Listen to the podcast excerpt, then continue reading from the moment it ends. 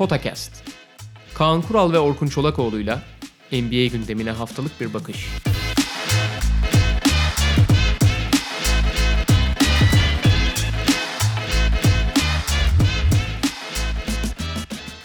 Merhaba, Podcast'e hoş geldiniz. Kaan Kural'la birlikte bir perşembe gününde daha karşınızdayız. Ee, NBA'de Batı Konferansı ağırlıklı bir programımız var bugün. Konuklarımız var.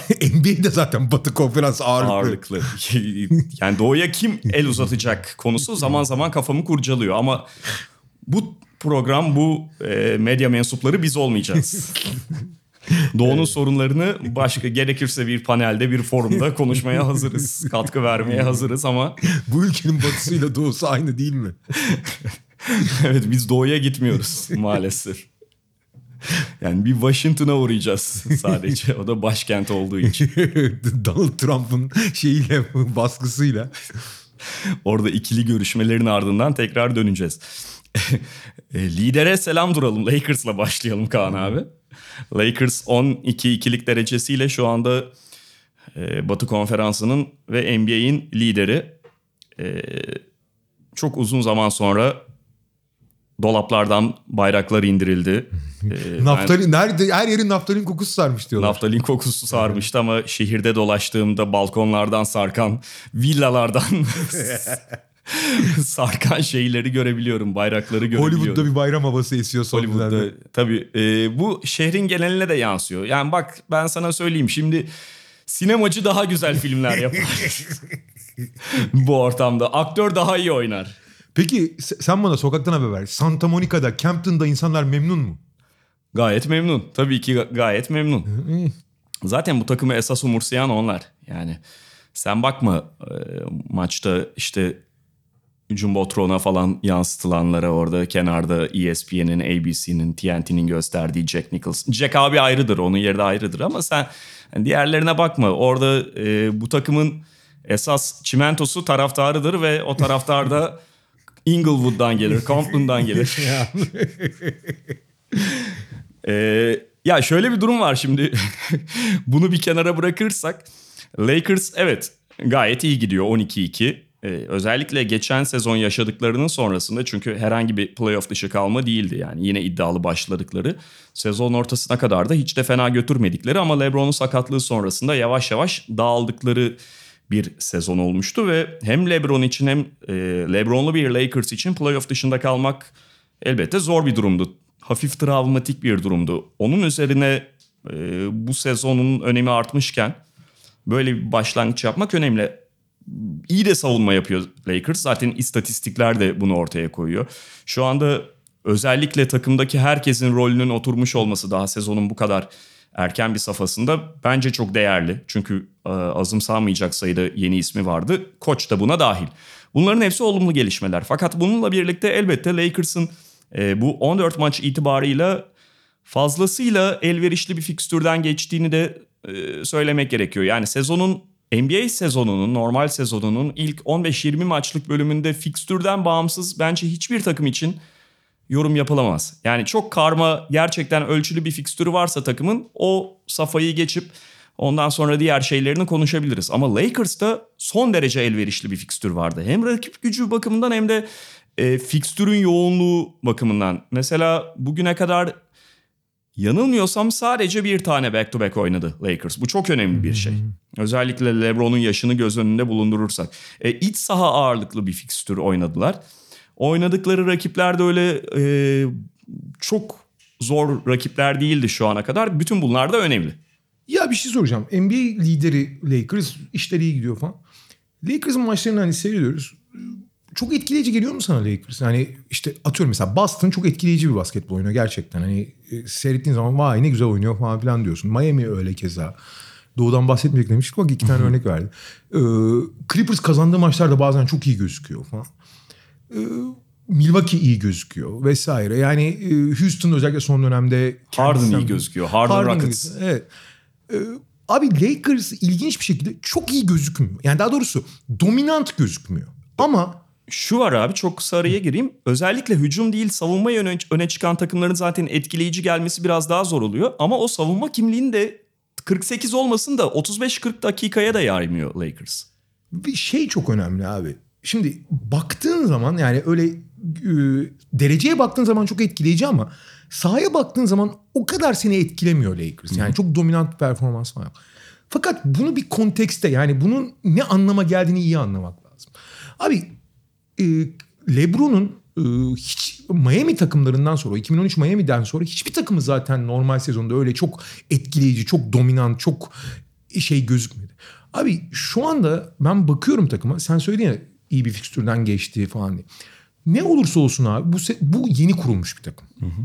Bu yüzden iyi bir fikstürden geçmek çok önemli. Rahat bir fikstürden takımın oturması için. Ama gene aynı şey cümleyi kullandın ki katıldığım için tek, e, altını çiziyorum. Rollerin belirlenmesinden bahsettin. Abi hep aynı konuyu konuşuyoruz. Takım olmak dediğin şey böyle çok etkileyici, çok ahenkli, çok sanatsal bir basketbol oynamak değildir. Bu tabii ki bir parçasıdır. Yani bu bir şey gösterir ama babacım herkesin rolünün yani maçta yapılması gereken rollerin paylaşılması ve bunun içselleştirilmesidir. E, Lakers'ın her ne kadar transferde işte Kava'yı beklerken biraz zorlanması ve biraz e, geç kalması diyeyim. Yani Anthony Davis ve e, LeBron'un yanı tamamlamak anlamında. Fakat bir şansı var. Çok spesifik roller oynayan oyuncuları var. Danny Green olsun, Dwight Howard olsun. İşte hadi Pop'u saymayalım o kadar da işte Rondo olsun. Ama bu spesifik rollerde oynamaları çok çabuk bunu sahiplenmelerine yol açtı. Fakat esas mesele, bütün bunların yanı dışındaki esas mesele abi LeBron'un bence ustalık eserini görüyoruz şu anda hep aynı şey konuşuyor. Daha doğrusu LeBron bunu sürekli gündeme getiriyor. İşte yaşlandı, eskisi gibi değil vesaire. Yani LeBron'un performansına baktığında e, performansını işte 2013 ile 2014 yani LeBron'un zirvede olduğu en zirve dönemleriyle kıyasladığın zaman bir iki ufak tefek şeyi görebilirsin hani belki atletizminde vesaire ne olursa olsun. Fakat mesele bu değil abi. Zihinsel olarak LeBron artık öyle bir üstünlüğe ve seviyeye gelmiş durumda ki abi her maçı LeBron belirliyor ve LeBron üzerinden oynanıyor baş. Mesela sezon çok iyi girdi Anthony Davis. Hı hı. Sonra biraz yavaşladı, yoruldu vesaire diyebilirsin. Sakatlandı sonra omuz sakatlığı var. Bunu ne kadar abartıyor, ne kadar ciddi ayrı konu. Ve 3-4 maç düşük yani kendi standartları için konuşuyorum tabii ki. Anthony Davis çok özel oyuncu. Kendi düşük geçti. Orada mesela LeBron'un öne çıktığını gördün. Daha fazla oyunu force ettiğini. Ama mesela sezon başında özellikle Anthony Davis iyi oynarken ben tamamen geri planda kaldı ve hatta Anthony Davis'i at gibi koşturduğu, kamçıladığı maçlarda. Abi LeBron şu anda gerçekten NBA 2K oynuyor gibi ya. Yani iyi veya kötüden bahsetmiyorum. Çok iyi oynuyor. Abi her şey hakim LeBron. Ve yeteri kadar oynuyor. Ve takımın da yeteri kadar oynamasına neden oluyor. Mesela hep aynı örneği veriyorum ama bazı maçlarda LeBron'un eforsuzluğu veya ikinci viteste kalması takımı aşağı çekecek kadar dramatikti sezon başı itibariyle. Bazı maçlarda da tam tersine takım düşükçe takımı yukarı çekecek kadar. LeBron kazanabileceği kadar takım ritme girecek kadar oynuyor ve o kadar yönetiyor. Abi LeBron öyle bir konumda ki şu anda zaten hani mutlak her şeyin hakimi olması dışında teknik anlamda da bütün kararları o veriyor saha içinde. Hı hı. Yani e, oyun kontrollerin sahibi o yani. Ve abi ne kadar gerekiyorsa o kadar oynuyor. Yani şey gibi babacım biz böyle bir takımız. Damga vurup yani rakibi sürklase edip esas gücünü göstermek ihtiyacı hissetmiyor. Yani rakip 120 kilometreyle gidiyorsa 122 ile gitmeye çalışıyor. Rakip 180 gidiyor 185 ile gitmeye çalışıyor. Başarıyor başarmıyor ayrı konu. Rakip 60 ile gidiyorsa 65 ile gidiyor abi. Hı-hı. Bir Memphis ve şart maçları var gördün yani zaten. Ee, şu aşamada ve Lakers'ın hedefi mutlak şampiyonluksa ki öyle. Yani Le, Le, LeBron'un kariyerinin bu aşamasında Lakers'ın bu aşamasında takımı bir adım yukarı çıkaralım falan böyle bir şey yok abi. Şampiyonluk yani hedef. Mutlak hedef o. Ve geri kalan her şey ikincil yani. Ee, ve bu aşamada çok da mantıklı abi. Yani normal sezonda zaten kime neyi ispatlayacaksın? Başka takımlar mesela Milwaukee'nin Philadelphia'nın ispatlayacağı bir şeyler olabilir. Hem kendisine hem rakiplerine ispatlayacağı bir şey yok. Abi LeBron'un ve Lakers'ın öyle bir derdi de yok. O yüzden bu son derece mantıklı ve sahada çok iyi gözük yani çok dominant gözükmemesi bence bir pro, problem değil. Üstüne üstlük bu kadar maç kazanıyor olması bence son derece etkileyici. Burada şey çok önemli abi. LeBron'un Anthony Davis'i nasıl kullandığı. Danny Green'in bence en iyi örnek Kentavius Caldwell Pope abi. Şimdi Kentavius Caldwell Pope Lakers taraftarının en sevmediği oyunculardan biri değil mi? Çünkü yani defolarını falan anlatmaya gerek yok yani. Bir de Şu, beleş kontratlar alıyor. Ee, Rich Paul'den. Şey, biraz Rich Paul biraz da hakikaten şanslı abi adam. Tabii, yani tabii. mesela iki sene önce aldığı kontrat falan çok mantıklıydı kağıt üzerinde evet, Detroit'ten ilk gelirken.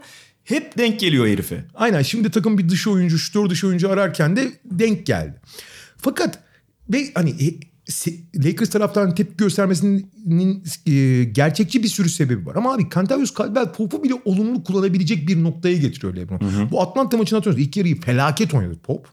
Maçı batırdı. Maçın sonunda hakikaten olumlu işler yapabilecek konuma geldi. Çünkü LeBron hazır. Abi LeBron öyle bir oyuncu ki e, yani burada LeBron'un iyi oyuncu ya süper oyuncu olduğunu falan söylemeye gerek yok. Ama abi zihinsel olarak öyle bir yerde ki her şeyi idare edip her şeyin farkında oluyor. Ve abi bir basketbol maçında yapılması gereken işlerin %75-80'ini o yapıyor zaten. Yani diğer oyuncuların da yapmasını sağlıyor aynı zamanda.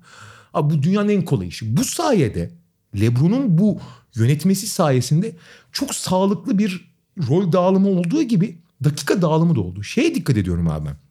Dwight Howard sezonu müthiş başladı değil mi? Olan yani sezonun en büyük sürprizlerinden biri. Devonte Graham'la falan birlikte en büyük sürprizi falan dersin hatta.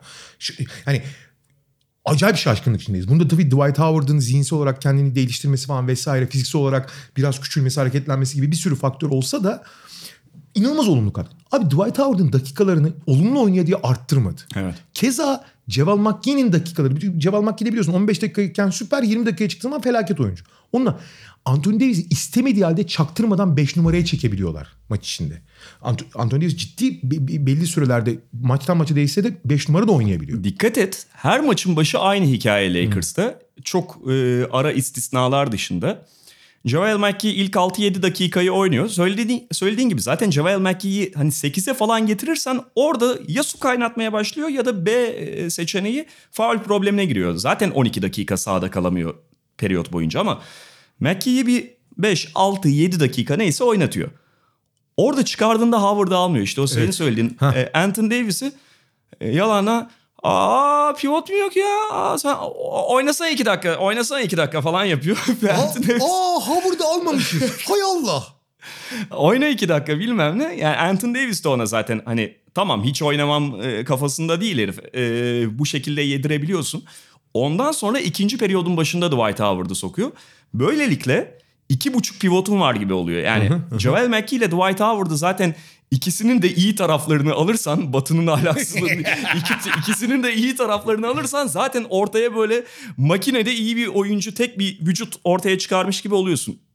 Araya da Anthony Davis'in beşlerini attın mı bir anda DeMarcus Cousins'ın sakatlığı sonrasında olan Lakers için bu problem olabilir dediğin pivot problemini halletmiş oluyorsun zaten. Aynı zamanda takımın içinde takımın en önemli en iyi 3 oyuncusu LeBron, Kuzma ve e, Anthony Davis olduğu için bu üçünün yan yana oynaması problemini de otomatikman çözmeye başladın. Bu sayede, bu rotasyon sayesinde.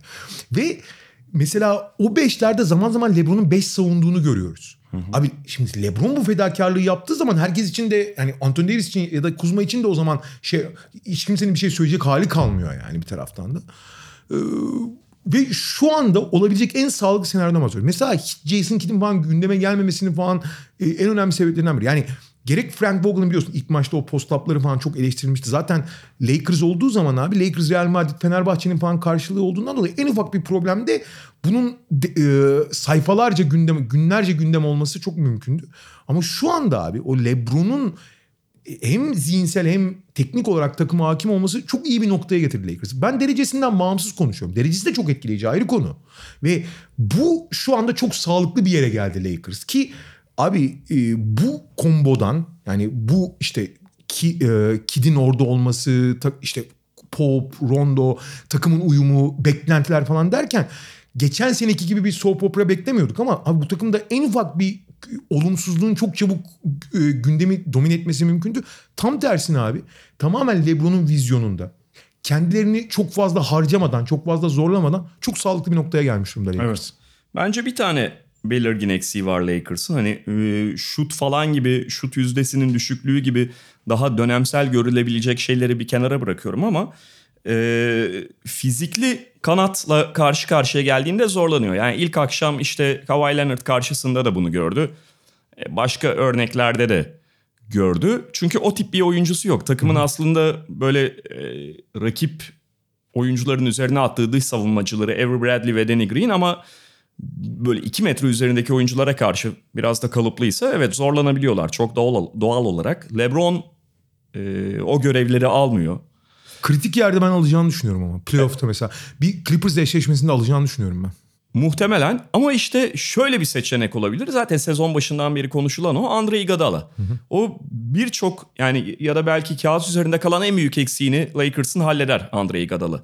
E, Yani hem playmaker'lık yapacak hem de senin savunmadaki şu anda gözüken tek açığını e, çözecek. Ama tabii Iguodala gelir mi? Başka hangi takımlardan teklif gelecek onu bilemiyoruz. O yüzden şimdilik çok konuşabileceğimiz bir şey değil. Şehrin diğer takımına geçelim. Clippers. Ee, Clippers'ın takım yapısından ziyade Paul George'u konuşacağız. Ee, sezon başındaki o kaçırdığı dönemden sonra Paul George nasıl sahalara döner dediklerinde çeşitli yanıtlar verilebilirdi ama benim mesela vermeyeceğim tek yanıt herhalde bana 5 tane farklı senaryo hakkı tanısalar hiçbirinde yer vermeyeceğim şey Paul George'un bu kadar iyi şut atarak girmesi Aynen olurdu. öyle. Ha, bu, Çünkü- o- bu hiç e, kimsenin öngöremeyeceği bir şey. Çünkü direkt şutu etkileyen e, Aynen. bir problemle, omuz Ayak- sakatlığıyla. Ayak bileği burkulmasından dönmedi Paul George. Ve iki omuzdan birden hani geçen sene o omuz sakatlığının çok iyi giderken kendisini nasıl etkilediğini görmüştük. e, Oklahoma City'de oynarken. Ben şey bekliyordum açıkçası yani sezonun kendi adına ilk 10 maçında falan %40'ın altında şut atar diye bekliyordum. Aynen öyle. Yani e, zaten Paul George'un idmanlara başladığı söyleniyordu ama abi şimdi omuz en problemli sakatlık artık. Tıpta tıpta bütün alanlar çok ilerledi. Yani eskisi gibi menisküs sakatlıkları, diz bağları sakatlıkları falan çok çok daha hızlı ve çok daha e, etkin tedaviler olabiliyor. Aşil tabii hala çok büyük problem ama o tıbbın ilerlemesiyle ilgili. Sakatlığın verdiği e, hasarla ilgili bir konu. Ama tıp hemen her alanda inanı ortopedi için konuşuyorum ve sakatlıklar üzerinden konuşuyorum. İnanılmaz ilerleme kaydetti. Fakat ilerleme kaydedemediği temel alan omuz abi. Çünkü omuzdaki yapı itibariyle e, omuza müdahale şansı çok düşük abi tıbbın. Birbirine içine geçmiş bir sürü kas yapısından oluşuyor ve onun içinde bir kapsül var. Bunların hepsinin kendi kendini tedavi yani tabii ki kasları güçlendirecek bir sürü yeni yöntem var ama kendi kendini tedavisi çok önemli ve o şut ritmi dediğin şey, kas hafızası dediğin şey o kadar ince bir ayar gerektiren bir şey ki aynı senin gibi düşünüyordum. Ben de bu omuz sakatlığına iki omuzundan da ameliyat oldu ama biri çok e, koruyucu bir ameliyattı. Onu o kadar şey yapmamak lazım. Ama diğeri geçen sezon kendisini ne kadar etkilediğini veya herhangi bir omuz sakatlığının bir şutörü ne kadar etkilediğini düşündüğün zaman aynı senin gibi düşünüyordum. Şut ritmini bulması zaman alır. Ve umarız alır. Bu arada omuz sakatlığının %100 iyileşmeme ihtimali de çok yüksek oluyor çünkü. Abi adam bir döndü. Yani hakikaten omuzu sıfırla yani şey gibi hani yeni bir tane de, şanzıman yaptırmış gibi abi. Eskisinden daha iyi şut atıyor gibi yani. Şey Skywalker'ın yeni eli gibi gidiyor. Aynen abi yani eskisinden iyi gibi şut atıyor ve o kadar rahat o kadar iyisi hani o kadar rahat atıyor ki şutu kendisini çok iyi hissettiği çok belli bir muazzam şut atarak döndü.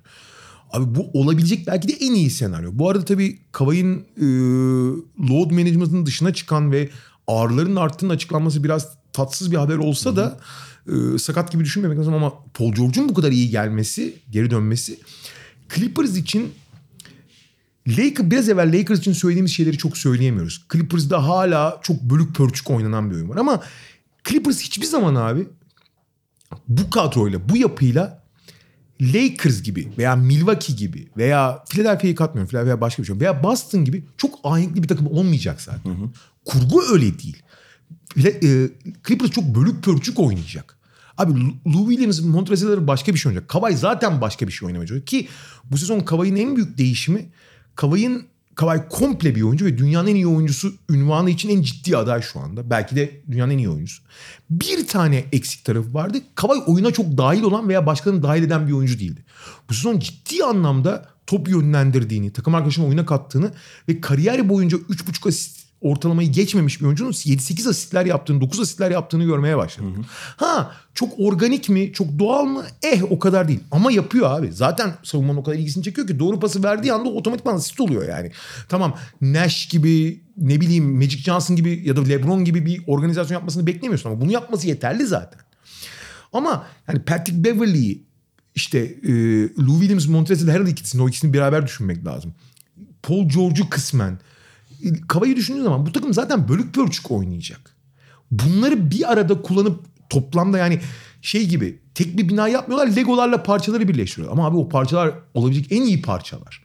Ve eğer Paul George bu kadar iyi durumdaysa onunla ilgili en önemli şüphe ortadan kalktıysa ki kalktı omuzla ilgili durum. Abi bu takımın şampiyonluğun bir numaralı favorisi olduğunun altını tekrar çizmek lazım. Öyle oynuyorlar mı? Hayır oynamıyorlar ama oynamayacaklar da zaten. Onu bir kabul edelim mi yani? En azından sezonun bu noktasında oynamayacak. Gerek de yok. Bence playoff'ta bile çok böyle akıcı, ahenkli bir takım olmayacaklar. Çünkü öyle bir takım değiller bunlar. Öyle bir takım olmalarını beklememek de lazım. Bir de abi daha önce de e, konuşmuş olmamız lazım bunu. Belki Buğra ve Uğur Ozan'la birlikte e, yuvarlak masa yaparken dergiye e, geçen ayki sayısında vardı Sokrates derginin. Orada da sen bahsetmiş olabilirsin. Yani benim de çok aklımdan kafamdan geçen bir şey. Paul George NBA'ye geldiğinden beri ilk defa gerçek anlamda ideal sen- senaryosunda, Aynen. kişisel anlamda. Çünkü şunu kastediyorum yani ideal senaryo kişiden kişiye değişebilir. Dışarıdan baktığınızda belki her oyuncu için birinci oyuncu olmayı ideal senaryo olarak çizersiniz ama belli oyuncular için öyle değildir. Yani e, işte sen hep Kyrie Irving için söylersin. O kendi birinci oyuncu olmayı istese de aslında e, oyununun öne çıkan özelliklerinin maksimum verici maksimum katkıyı vereceği, etkiyi yaratacağı senaryo işte LeBron gibi bir figürün altında oy- oynaması. Anthony Davis için benzer şeyler söylenebilir. Paul George da tam bir birinci adam değil. Bununla birlikte Russell Westbrook'un yanına iyi uyum sağladı ayrı konu ama Russell Westbrook kadar deli dolu ve e, bazen abartan top kullanmayı abartan oyunu çok kontrol edemeyen takımdan ve gerçeklikten kopabilen bir oyuncunun yanında oynamak da ne Paul George ne de herhangi başka bir oyuncu için çok ideal senaryo değil. Şimdi burası öyle değil. Burada her şey e, tam anlamıyla yerine oturmuş gibi. Çünkü Kawhi Leonard'ın olduğu bir yerde evet Kawhi Leonard biraz daha öne çıkıyor. E, ama tam bir ikinci oyuncu gibi de değil. Bir buçuk gibi. Abi çünkü Kavay'ın öne çıkmak gibi bir derdi yok. Adam daha dün, daha dün abi çok önemli ve çok gerçekten çok atmosferi yüksek, çok kaliteli olmaz atmosferi yüksek bir Boston maçında maçı kazandıran bloğu yaptı. Ma- maçı kazandıran top çalmayı yapmıştı ama sonra çok kötü bir hücum kullanmıştı. Abi hiçbir şey olmamış gibi yürüdü gitti yani. Öyle bir övgü alayım, öne çıkayım e, falan gibi bir derdi yok onun. Yani biraz robot olduğu için. Burada abi Paul George'a birinci oyun, birinci atıcı, birinci oyuncu başka bir şey ama birinci atıcı olma alanı fazlasıyla açılmış durumda. Bunu istediği kadar kullanıyor. İstemediği zaman ama Kavay'la falan da böyle şeyler. Nitekim Paul George dün bir demeç verdi. Ben kariyerimin bir noktasında Kavay'la oynamayı çok istiyordum. Hatta o yüzden San Antonio'ya gitmek istiyordum diye. Yani Kavay'a da hem saygısı hem onunla kendi uyumunu inanılmaz görüyor bir taraftan da. Ve senin söylediğin konu çok önemli. Abi Paul George için bu kadar ideal bir senaryo olmaz her zaman birinci atıcı olacak. Maç başına 50 sayı bile atabilir. Bunu destekleyecek ama nitekim belki karakterinden, belki oyun stilinden zaman zaman en önde olmak istemediği zaman en önde olmasına gerek kalmayacak bir Kawhi ve hatta gerektiği zaman bir Lou, Lou Williams, Montrezl Harrell ikilisi var. Paul George şey gibi abi. Scottie Pippen'ın ideal koşullara düşmüş versiyon, modern versiyonu gibi. Ya da daha ofansif, daha ofansif bir oyuncu versiyonu gibi. ama işte Scottie Pippen'ın şeyini göremedik. Ee, ne kadar ofansif anlamda öne çıkabileceğini, sınırını ne- nereye kadar getirebileceğini 95'te göremedik abi. 95'te falan gördük ya Jordan yokken. E, Kısa bir dönem. Yani e, Scottie Pippen'ın biliyorsun hayatı yani NBA tarihinin en değerli oyuncularından biri ama aynı zamanda underrated oyuncularından Tabii. biri Scottie Pippen. Çünkü hayatı Michael Jordan'ın yanında hani e, Getir götürünü yapmakla getir geçti. götürünü yapmak yanında elbette başarıları birlikte kazandılar ama bir şey olduğunda şampiyonluklardan önce de şampiyonluklar esnasında da parmaklar Scottie Pippen'a dönüyordu. Yani medyada da böyle oluyordu. Jordan mahvetti. Tabii. E, o şey e, Detroit'i eledikleri ilk sezonun bir sene öncesi migreni falan tutuyor ya Jordan ya bu ne kardeşim falan diye tepki veriyor. E, Zaten hiçbir zaman istediği kontratları alamıyor. O yüzden e, kişisel bunalımlar falan yaşıyor Scottie Pippen. Yeter bana hiç hakkım verilmiyor. Kukoç geliyor ondan fazla paraya oynuyor bir darbe daha. Yani e, Paul Es- George Abi biraz sahaya sandalye attı daha ne olsun ya. O Jordan'ın olmadığı sene. Son topu koça kullandırdı diye sahaya sandalye attı maça çıkmadı yani. Yani Scottie Pippen hem kendisini öyle gördüğü için hem de hakikaten biraz öyle olduğu için tam olarak belki e, başka takımlarda başka koşullarda alabileceği rolü alamamış bir oyuncuydu. E, Paul George tam ideal koşuluna yani çok iyi bir savunmacı aynı zamanda çok da üst düzey bir hücumcu olarak ne birinci adam olması gerekecek ne bütün yani sorumluluğun ağırlıklı kısmın onda olacak. Ee, ama gerektiğinde öne çıkabilecek söylediğin gibi. Savunmada zaten işini yapıyor ve takımdaki diğer bütün parçalarda zaten birbirini tamamlıyor. Bir tane problemi var bu takımın. Ee, sorun olabilecek hep söylüyoruz. Ya o, da belli eşleşmelerde. Mesela playoff'ta evet Lakers'a karşı daha ciddi bir problem haline alabilir. Uzun konusu. Ama o da bugünün e, şey e, Kasım ayının konusu değil. Ama yine aynı sezon başındaki yere geliyoruz. Abi Paul George ve Kawhi gibi iki tane kanadın olduğu zaman abi NBA'de şu anda en büyük, en dominant ve en etkili pozisyonlar onlar ve ikisi de bu ligin oyunun iki tarafını oynama konusunda en iyi iki oyuncusu bile olabilirler. Yani ki buradan başladığın zaman buradan sonra gideceğin nokta çok acayip nokta yani. Oyunun iki tarafını birden oynayamayan bir takıma geçeceğiz. Paul George Clippers'a yeni transfer gibi oldu. Yeni transfer, hakiki yeni transfer yapan bir takım var Portland. Ama e, yapmasalar mıydı acaba o yeni transferi? Yani Portland taraftarının büyük bölümü olmaz olsun böyle transfer. Biz yönetimden transfer beklerken bunu beklemiyorduk diye düşünüyorduk. Bize verdiğiniz muhtemelen. yıldız sözü bu muydu? Bize verdiğiniz All Star sözü bu muydu? Biz aktüel bir All Star bekliyoruz, bekliyorduk diye düşünüyor olabilirler. Ya Carmelo Anthony'nin artık Oklahoma City'deki ya da Houston'daki son işte e, bundan önceki iki sezondaki hali bir kenara. Ya diyelim ki Carmelo Anthony bundan işte hadi abartmayalım yani 6 sene önceye falan gitmeyelim de 2 sene önceki Carmelo Anthony'ydi. Ama yine Portland'ın şu ana kadarki problemlerinin ki ciddi problemler zaten dereceleri de bunu gösteriyor. Hiçbirine e, karşılık veren, hiçbirini örtebilen özellikleri yok ki Carmelo Anthony'nin. Ya abi ya tam takas oldu yani transfer olduğu zaman geçen hafta e, Amerikan mutfakta konuşurken şey demiştim. Denize düşen yılana sarılır diye. Ama abi baba böyle değil ya. Böyle değil. Yani hakikaten böyle değil. Abicim eğer bu, yani Portland çok zor durumdaydı. Zaten hani Zach Collins'in sakatından sonra 4 numarada büyük problem var. Takım istedikleri gibi bitmiyor. Geçen sezon batı finali oynamışlar. Bu sezon gene beklentiler yüksek.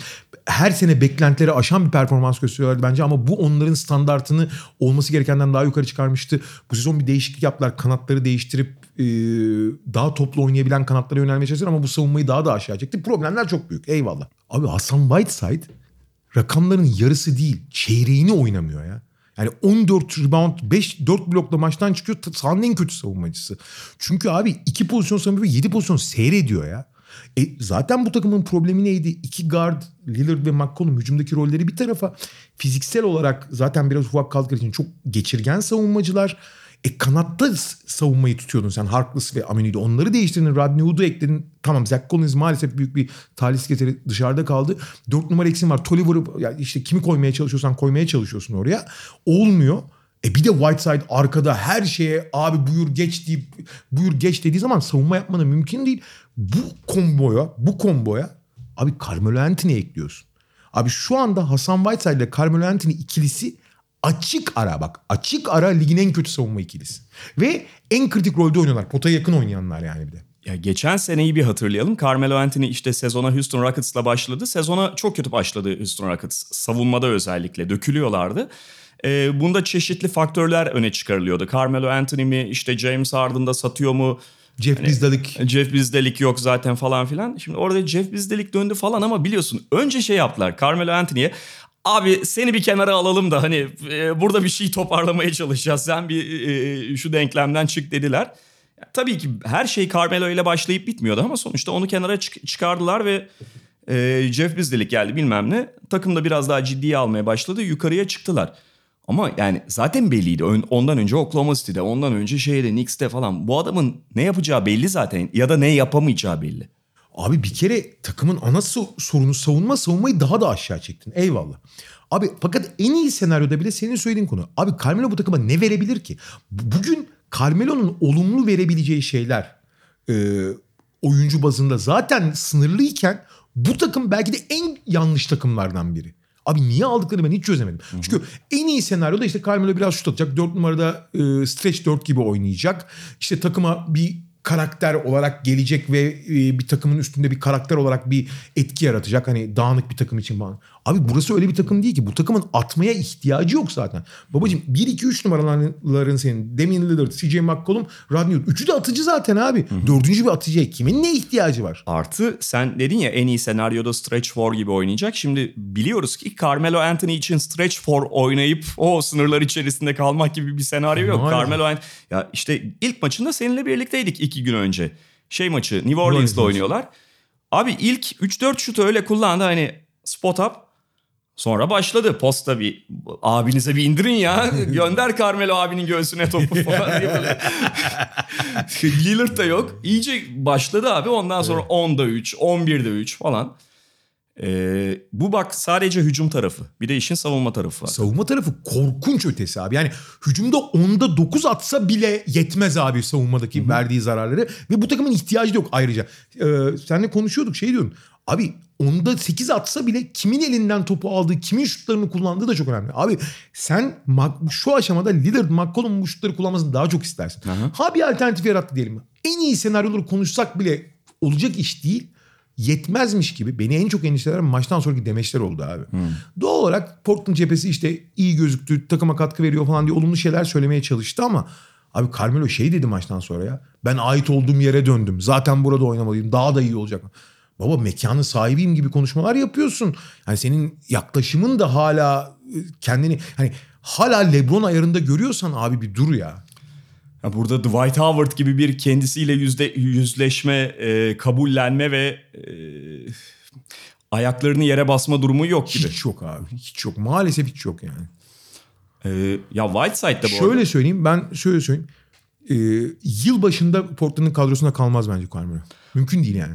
Ben bu arada Whiteside'ın da kontrat sezonu da olduğu için yarım sezonluk falan yeni bir e, transfer gelene kadar belki Nurkic de tamamen oynayacak düzeye gelmese de sonuçta sakatlıktan dönecekti. İşte transfer takas yapabilirlerdi. Yarım sezonluk falan iyi bir çözüm olabileceğini düşünüyordum Hasan Whiteside'ın. Ama şeyi fark ettim yani Hasan Whiteside da zaten tembel bir oyuncu bir de hiç farkındalığı da yokmuş. Hasan Whiteside 2019 yılında hala insanları 14 rebound olarak kandırabileceğini düşünüyor. Öyle demeçler veriyor bir de işin. Evet ama bak Hasan Whiteside'ı bu 14 sayı 14 rebound istatistiklerine NBA kamuoyunda en çok kanacak e, grup olan TNT ekibi bile kanmıyor artık. Evet. Zaten olay oradan iyice alevlendi. Yani öyle bir savunma yapıyordu ki o Clippers maçında iki hafta önce. Charles Barkley ne yapıyorsun kardeşim diye canlı yayında 15 dakikayı Hasan Whiteside'a ayırdı rezalet diye haklı olarak. Ee, çok kötü Portland'ın durumu yani. Feci durumdalar abi. Şu anda 135 Ve- falan atmaları gerekiyor standart abi- bir takıma karşı. Portland bunca sene birlikte oynamaktan, birlikte güç almaktan performansını kapasitesinin üzerinde gösteren bir takımdı. Şimdi hiç o da kalmamış durumda yani. Evet. Benzer şekilde çok atıp çok yiyen ama benzer olmayan şekilde bundan çok gocunmayan çünkü zaten sezona herhangi bir beklenti sahibi olmadan giren bir takıma geçelim. Washington Wizards başkentin köklü temsilcisi Washington Wizards benim bu NBA sezonunda geride kalan işte yaklaşık bir ayda gördüğüm yani bana en garip gelen herhalde istatistik Çok Washington'ınki. acayip. Çok acayip. Ee, savunma verimliliğinde en aşağılarda olmasını bekliyorduk Washington'ın. Yani 30. mu şu anda? 29. 29 galiba. Yani hani 30 takım arasında 36. da desen zaten ha öyle mi diye geçerim. Ama ofansif verimlilikte bu sabah yine 138 gömdüler San Antonio'ya. Ya birinci ya ikinci. Bazı istatistikler biliyorsun San Antonio maçından önce üçüncüydüler onu biliyorum. San Antonio maçından önce ikinciliğe çıktılar galiba. Şey şu farkı ortaya koyalım. Ee, bazı yeni siteler benim çok saygı duyduğum şekilde bu Cleaning the Glass sitesi e, onu yapıyor mesela. Garbage time istatistiklerini ayıklıyor. Bence çok doğru yapıyor. Ee, orada üçüncüydü ben iki gün önce baktığımda ama yani iki olabilir, bir olabilir. İsterse üç olsun, isterse bir olsun. Acayip bir şey Washington'ın hücum verimliliğinde bu kadar ve bir ayda geride kalmışken hala burada olması. Şöyle şurada küçük bir noktayı belirtelim. Savunma bu kadar zayıfken yani rakip çok kolay sayı atıyorken rakibin savunma konsantrasyonu da biraz düşüyor. Evet, o yüzden evet. yani Washington biraz daha rahat hücum ediyor. Bunu bir kenara koyalım. Kesin, kesin. Ama bu abi onları hani bir 5-6 basamak etkiler. 2-3 puan etkiler sadece. Yani bu etki. Abi 3. sırada olmaları gerçekten çok iyi. Üstüne kadroya bakıyorsun abi. Babacım bu takımın bir zamanlar etkili olan oyuncuların hemen hemen hepsi ayrıldı buradan. Kelly Oubre, To- Otto Porter Jr., John Wall zaten sakat. Bill hariç abi kadroya bakıyorum. Tamam Isaiah Thomas nispeten sağlıklı ve ilk beşe yerleştikten sonra bir hücum gücü olarak ha savunmayı aşağı çeken hücumu yukarı çıkaran bir faktör olarak eklendi. Ama eski Isaiah Thomas hala değil. Abi Rui Hachimura bir çaylak fena başlamadı ama bir sürü eksiği ve hamlığı var. Thomas Bryant evet geldiğinden beri belli bir katkı yapıyordu. O da daha çok hücuma yatkın bir oyuncu. Savunmada bir sürü savsaklıkları var. Evet eyvallah. Fakat abi bu yapıdan iyi bir combo olduğunu söylemek çok güç. Yani bu yapıdan işte Bill hariç diğer oyuncuları çıkarsan bir takıma gidip hücumu yukarı çıkaracak türde oyuncular da çok değiller. Evet hücum özellikleri daha ön planda, savunma özellikleri daha geri planda bir takım ama Abi bu kadar değil yani. Ve üstüne üstlük bu kadar yeni bir araya gelmiş bir takımın hele ki top yönlendiren oyuncunun Isaiah Thomas rolünü aldığı Smith olsa farklı olurdu ama Isaiah Thomas olduğu bir yerde böyle kolektif ve böyle verimli hücum etmeleri hakikaten akıl alır gibi değil ya. Akıl alır gibi değil yani. Ama nitekim belki beklentilerin biraz düşük olmasından, belki bir yılın çok e, paylaşımcı bir oyuncu olmasından, belki hepsinin öngöremediğimiz bir uyum yakalamasından. Bunu, bunda ben Scott Brooks'a da pek prim vermeyeceğim. Çünkü Scott Brooks'un hücum profi, e, zihniyetini biliyoruz yani. Abi bir anda hakikaten her şey birbirine çok fazla oturdu. Evet biraz hormonlu bu istatistikler. Evet beklenenin ötesinde. Evet daha sezon başı vesaire bir sürü sebep. Ama abi bütün beklentilerin 3-4 basamak üzerinde iyi bir hücum ritmi yakalamışlar. Ha bu aynı zamanda nasıl dediğimiz gibi kötü savunma yaptıkları için hücumları etkiliyor. İyi hücum yaptıkları için de savunma konsantrasyonu da düşük. Ama zaten bu takım iyi savunma yapamazdı. Abi Isaiah Thomas'ın, Hachimura'nın, e, Thomas Bryant'ın ana rolü aldığı bir takımın iyi savunma yapması mümkün değildi. Ama bu makas da nasıl bir makastır abi? Ligin en iyi hücum takımlarından biri, ligin en kötü savunma takımlarından biri. 159-158 maç kaybediyorlar abi. Son 8 maçta arada bir tane Detroit maçında 99 yediler. O Detroit'le ilgili bir problem. Detroit'te çok eksik var. Onun dışında her maç 127'ler abi. E, bu sabah işte San Antonio'yu yendiler. 138-132 galiba Evet. final skoru. Aynen.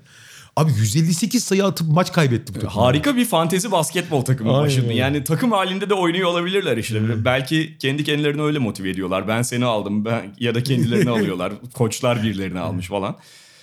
Şey profili çok enteresan ama işte kadro profili. Yani buradaki e, kadrodaki 12 oyuncuyu falan bir anda takas edip şeye atsan bir tane playoff adayı, şampiyonluk adayı olmasına gerek yok. Ciddi bir playoff adayına atsan direkt savunması sırıtır. Aynen öyle. Yani Bertan söyle. İşte Isaiah Thomas'tan bahsettin.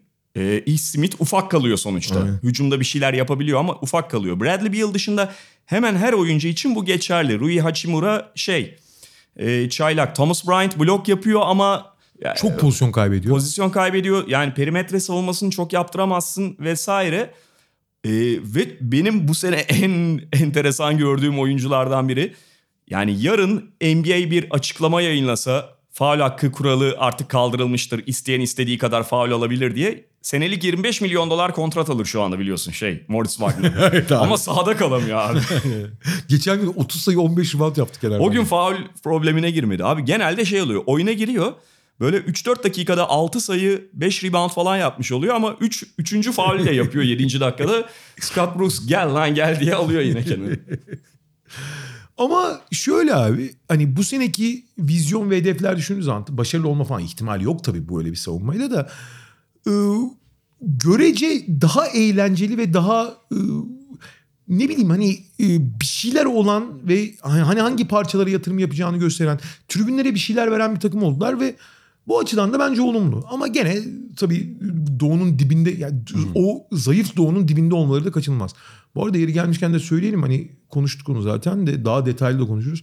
San Antonio'nun ne durumda olduğunu da bence çok çok iyi anlatıyor bugünkü mağlubiyet bir kere daha. 7 maç üstte kaybetti San Yok Antonio'da. hiç her, her- herhangi bir cismi savunamıyorlar şu anda. Aynen. Ve Washington'dan bile yani sonuçta bu bir, e, yıllardır bir arada oynayan bir takımın kolektif anlayışı düşünüldüğü zaman abi bu San, San Antonio'daki savunma malzemesinin dipliği de inanılır gibi değil. Bir de abi bu sonuçta hala büyük ölçüde sezgisel bir yorumum benim ama e, sahada ve bazı olaylarda biraz daha kanıtını diyeyim görüyorum. Geçen hafta başka bir yerde seninle konuşuyorduk. Hani podcast'te konuşmamıştık diye hatırlıyorum dışarıda.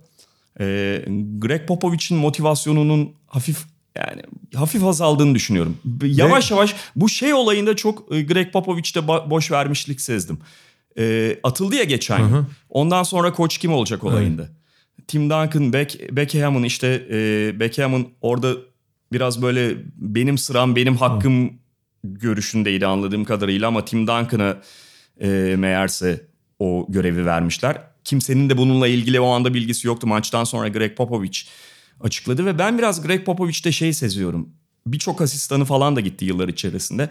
Ya yapıyoruz işte bir şeyler ne işte koç da Duncan. Zaten bu da çok sorgulanacak bir şey değil. bu yaz falan. da onun için çok tatsız geçti zaten Dünya Kupası. yazı. Evet.